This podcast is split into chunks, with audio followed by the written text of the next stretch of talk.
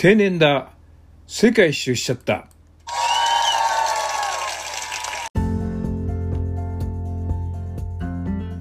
皆さんこんばんは。定年だ。世界一周しちゃった。第29話です。今日はですね、えー、ウィッシュアイ世界の最南端のウィッシュアイに、えー、先日来ましたので南極ツアーが4日間、まあ、4日先だったのでそれまでウィッシュアイの観光をしようということで、えー、このウィッシュアイという町はですね人口7万4万人なんですね。で南極まで1000キロです。ここにはですね、えー、鉄道マニアがねすごい喜ぶ。南フエゴ鉄道というんですね。これは地球の最南端で走っている鉄道という小さな鉄道です。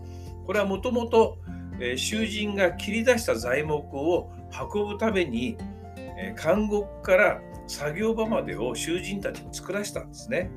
でウィッシュアイはとても厳しい気象と地理的にこう南ですからね孤立していますので囚人たちを収監するにはとっても良かった場所だったようですねで私はローカルバスに乗ってですね山の中の駅まで行きましたそこにはですねハリー・ポッターのあの映画に出てくるえあ実際に使われたそうですけれども可愛い蒸気機関車が走っていました。でこの蒸気機関車に乗ってですねその辺をずっと回るんですけれども車内ではですねとっても悲しげな、ね、音楽がかかってですねなんかあ当時のその過酷なね労働を思い出されてですねあなんか故郷に帰りたかった囚人たちがここにいたんだなという思いがしました。ここでですね、えー、この、えー、鉄道の音とそれから車内の悲しげな音楽を聴いていただきたいと思います。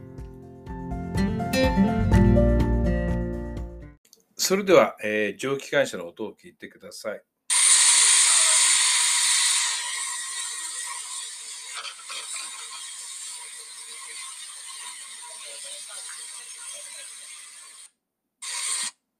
本当にね、小さなね、あの、あれでしたね、こう、もう人間の背も、私たちの背の高さもないですから、ね、大変小さな機関車でしたね。で、この、先ほども言ったように、この車内の中でね、音楽が流れるんですよね。この音楽です。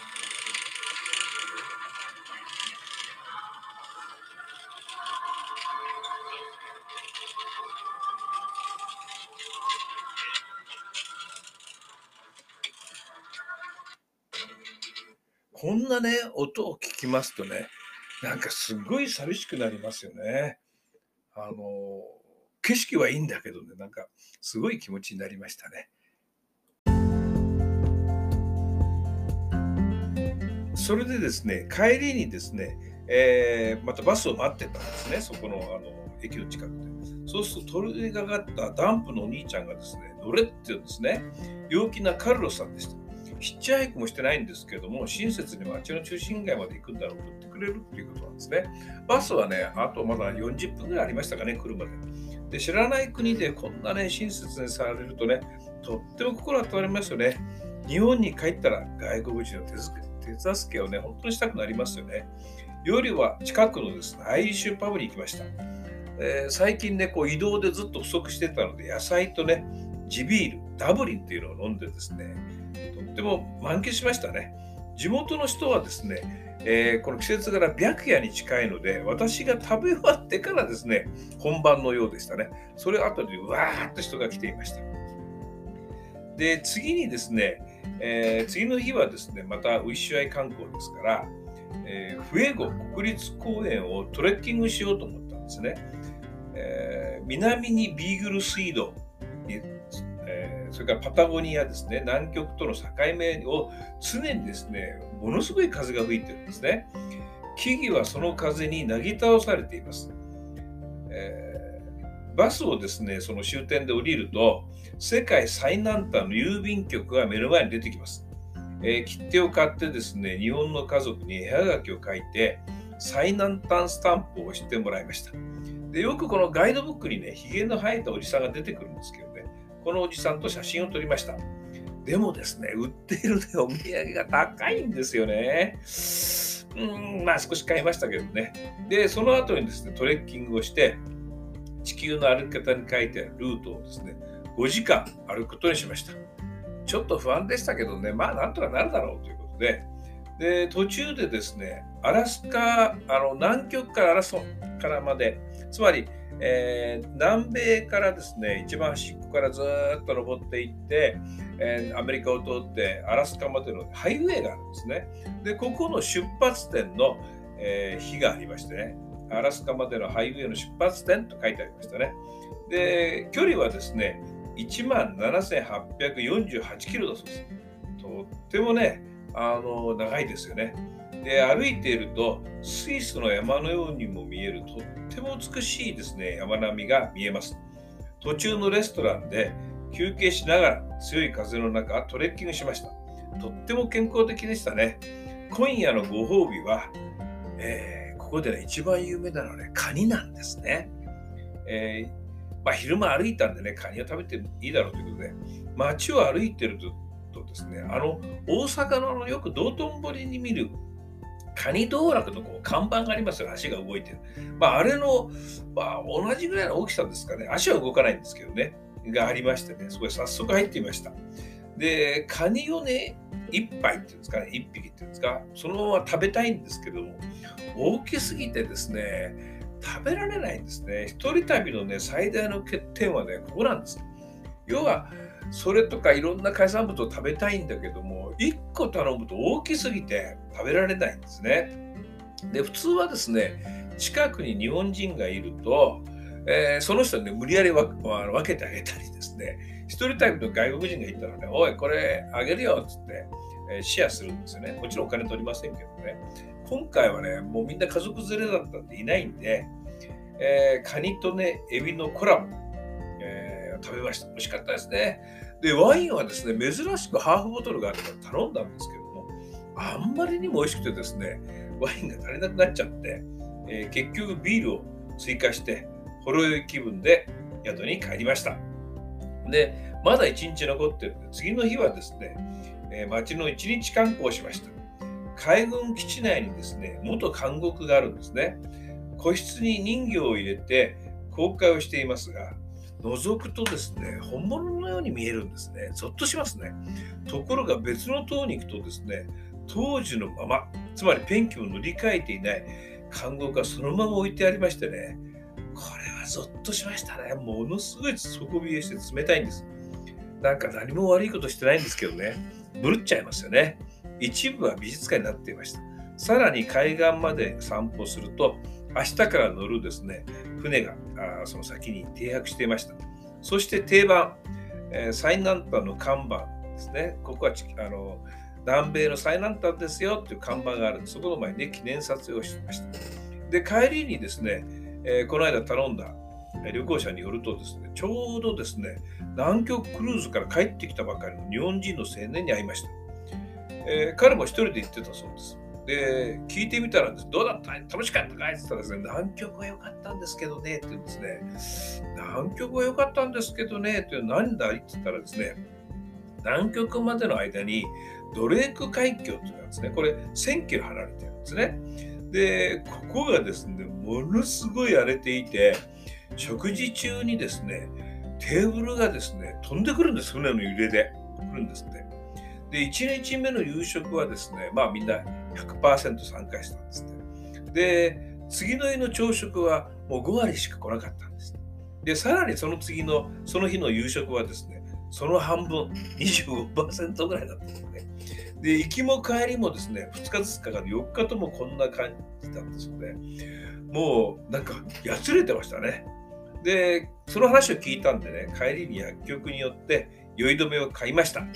で、明日からの後悔、肯定を祈りましたね。で、この青年にですね、なんか私はネットで見たんだけども、南極に行くための書類がいるんかいって聞いたらですね、いるんですよって言うんですね、えー、環境省へ、日本の環境省へ事前に届け出をする必要がありますって言ってくれました。で、彼からその書類の見本をもらって、えー、URL ももらってですね、早速手続きをして、で、南極あの環境省へ出すんですね。そしたら返事が来て、で、それを持っていくということで、実際はね、あのそれをチェックされることはなかったんですけど、ね、まあ、これは届けてなくちゃいけないと。南極環境保護法に基づくんですね。大変難しいですけどね。まあ、これは出しておいた方がいいと思います。そしてですね、えー、元気なおばさんがいるオーナーのね、宿とお別れして、船に乗りました。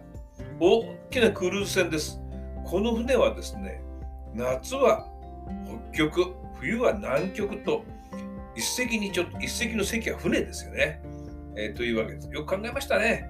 乗客の多くは中国人でしたね。日本人は4人。えー、もちろん外他の西洋人もいっぱいいますけども、食堂で自然にね、4人しかいませんから仲良くなりまして、若い医者がペンギン好きの OL、そして世界の珍名研究家と、この本も出してるそうですね、この人は。それと私の4人でした。皆さん日本からですね、えー、来ていまして、で、砂川さん、ツアー代金いくらだって言ってね、もちろん皆さんは、えー、日本で頼んで飛行機に乗ってきて、そして、えー、あれ乗り換えて乗り換えて、ここへツアー来るんですね。だから200万以上、もっとかかったみたいですね。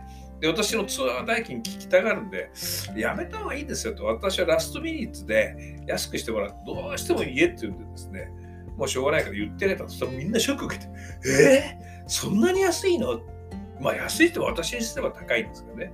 まあしょうがないですね。私はまあ時間があって、えー、こう待ってたわけですからね。で、心配したですね、ドレーク海峡はほとんど揺れることもなくですね、丸2日かけて、えー、南極大陸の少しの手前、ハーフムーン島沖に停泊いたしました。で、ここでですね、この大きな船では島に行けませんので、え、船の横っ腹からですね、10人乗りのゴムボートが出てきて、そこに順番に乗るんですね。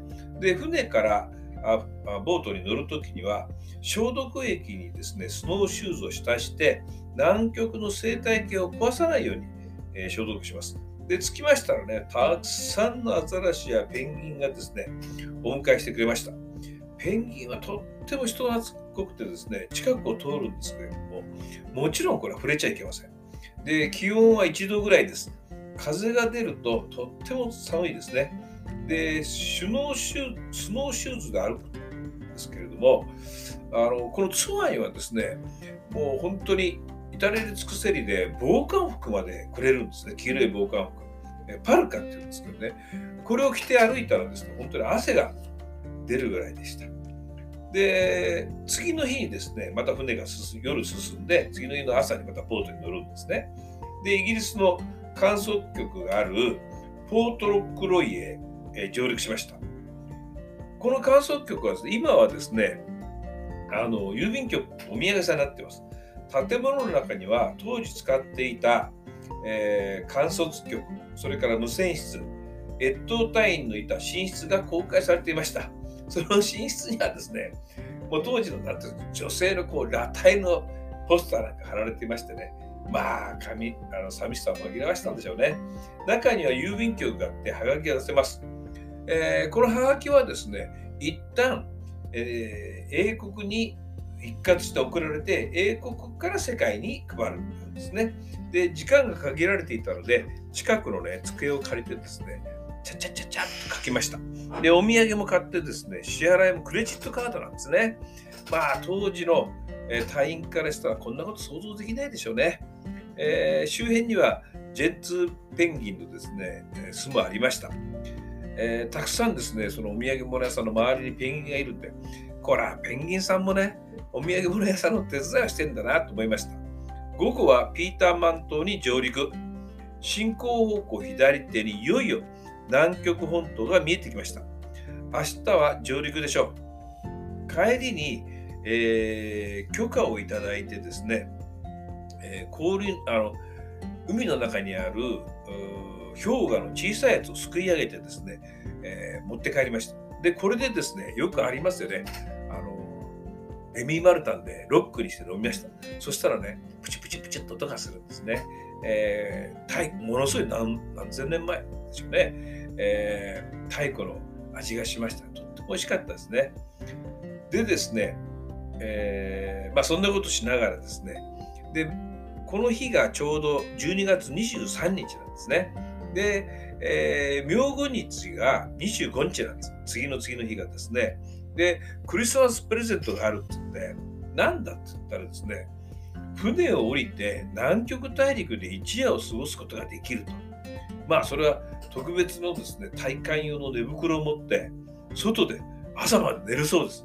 わざわざ豪華客船に乗ってるのに、外で寝るんですね。で、一瞬迷いましたけど、申し込むことにしたんですけれども、ところがですね、南極ツアー、このツアー自体はですね、もう1年前から満員なんで、このオプショナルツアーも満員なんですね。で、困って、あの、日本語が喋れるガイドが1人乗っているので、船にですね、えー、どうしたらいいんだろうと聞いたらですね、まあ、1泊10万円だそうなんですね。で、満員だけども、キャンセルが出るから、私がキャンセルが出たら、あ砂川さんあの呼んであげるから来なさいと。でね、えー、当日、たまたま風邪をひいたお客さんからキャンセルがあったんですね。で、これをですね、その船のカウンターに、そのお客、風邪をひいた人がですね、戻して、で、え1人空いて私が買うと、私が払うお金は一緒なんだけど、その人はキャンセル料を取られるんですね。だからね、それもったいないからということで、えー、暗黙の了承で目の前でチケットを交換するんですね。で、私が10万円払うと。で、まあ、これ向こうの人も全員見てるんですけどね、そんなことで文句言う人もいないんですね。この辺は大変柔軟ですね。日本だったら、いや、なんとか、なんとかの制度がどうのこうのとか言いますよね。で、えー、それを申し込みまして、次の次の日、楽しみにしていました。でですね、えー、で次の日がですね、クリスマスイブなんですね。で、ついに南極本島に上陸しました。途中、ボートの上からクジラが突然大きな体が浮き上がってきたということです。ザバーンと飛び込みます。あもうボートですかね、揺れるんですけど、ね、あまりの迫力にカメラ越しで見てるんじゃなくてね、もう肉眼で見たくてですね、写真がとってもおろそかになっちゃってもったいなかったなと思います。しっかりですね、しかし目の前でこの大きなクジラの尾っぽがですね、ずらーっと出てくるんですね。素晴らしい。なんともなんともありました。親子にもありました。だけど、こう、突然出てくるんですね。あっちから出てきたら、ザーで、そっち見てると、今度違う方に、まあ、潜っていくんでしょうね。別の群れもあるんでしょうけど、ザーッと出てくる。すごい、あれでしたね。で、帰ってみるとですね、クリスマスイブにイベントをやるとですね、あ、じゃあまあ、パーティーだろうと思ってたらですね、まあ、それから乗務員がなんかショーでもやるのかなと思ったら違うんです。クリスマスイブだから希望者は船から南極の海にジャンプして落ちて落ち込んで落ち飛び込んでいいって言うんです。デッキに来てみるとですね、たくさんの人がね、水着の上にガウンを羽織って順番待って外ですよ。寒いですよね。で、元気な若者だけじゃなくて、老若男女、つまり私のよりもっと上の人までね、みんなたくさん待ってました。ここがね、日本人と違うところですね。日本人だったら、いやー、心臓麻痺起こしたらとかなんか言うでしょ。全然言わないです。もうみんなキャッキャと待ってまして。で、順番来るまでね、上からですね、その飛び込みをしてる人見てるんですね。まあ、笑顔の人もいれば、恋人にどうやってドヤ顔を見せる人もいれば、可愛いお嬢ちゃまで。で、いよいよですね、順番が来ました。腰にですね、命綱を巻いて、こう、で小さいこうデッキみたいな、そこから、はい、飛び込んでくださいって言うのでね、ザバーンと沈みます。そしたら意外と高さあったんですよね。ドバドバドバドバドバドバドバ沈んでいくんですね。うわーと、まあ命綱がついてるから本当は大したことないんでしょうけど、思った以上に沈むんでびっくりして上を見上げたらですね、海越しにね、真っ青なね、あのー、こう水っていうんですかね、空の光なんですかね、見えましてね、うわーと思いました。だからこう数秒なんですけど、浮かび上がるまで、すんごく長く感じましたね。で、飛び込むときに向こう側にカメラマンがいて、笑顔でポーズ取るんですね。まあ、日本だったらね、いろいろうるさいですよね。この健康診断しろでここはね、もう全く自己責任の世界ですね。こんな面白いことがですね、南極でジャンプですよ。飛び込むと。それもあの海水パート一丁ですからね、えー、クリスマスの最大のプレゼントになりました。そして、上がってから部屋でね、温水シャワーを浴びて、スコッチを飲んで、もう本当に最高で夜はですね、クリスマスパーティーをしました。で、えー、これでですね、今日の第28話は終わります。で、えー、この後にね、ちょっとクジラを見に行った時のボートの音を皆さんお聞かせしたいと思います。えー今回も聞いていただきありがとうございます。この後にちょっとボートのね、音をお聞かせします。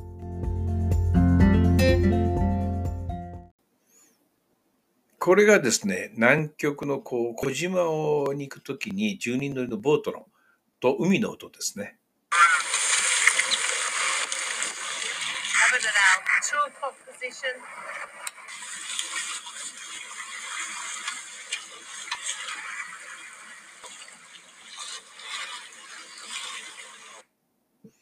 こうやってですね、あのーラがいるところに着いたら、こう静かにこう、チャボチャボチャボチャボしてるとですね、向こうからクジラがダーンと出てくるんですね。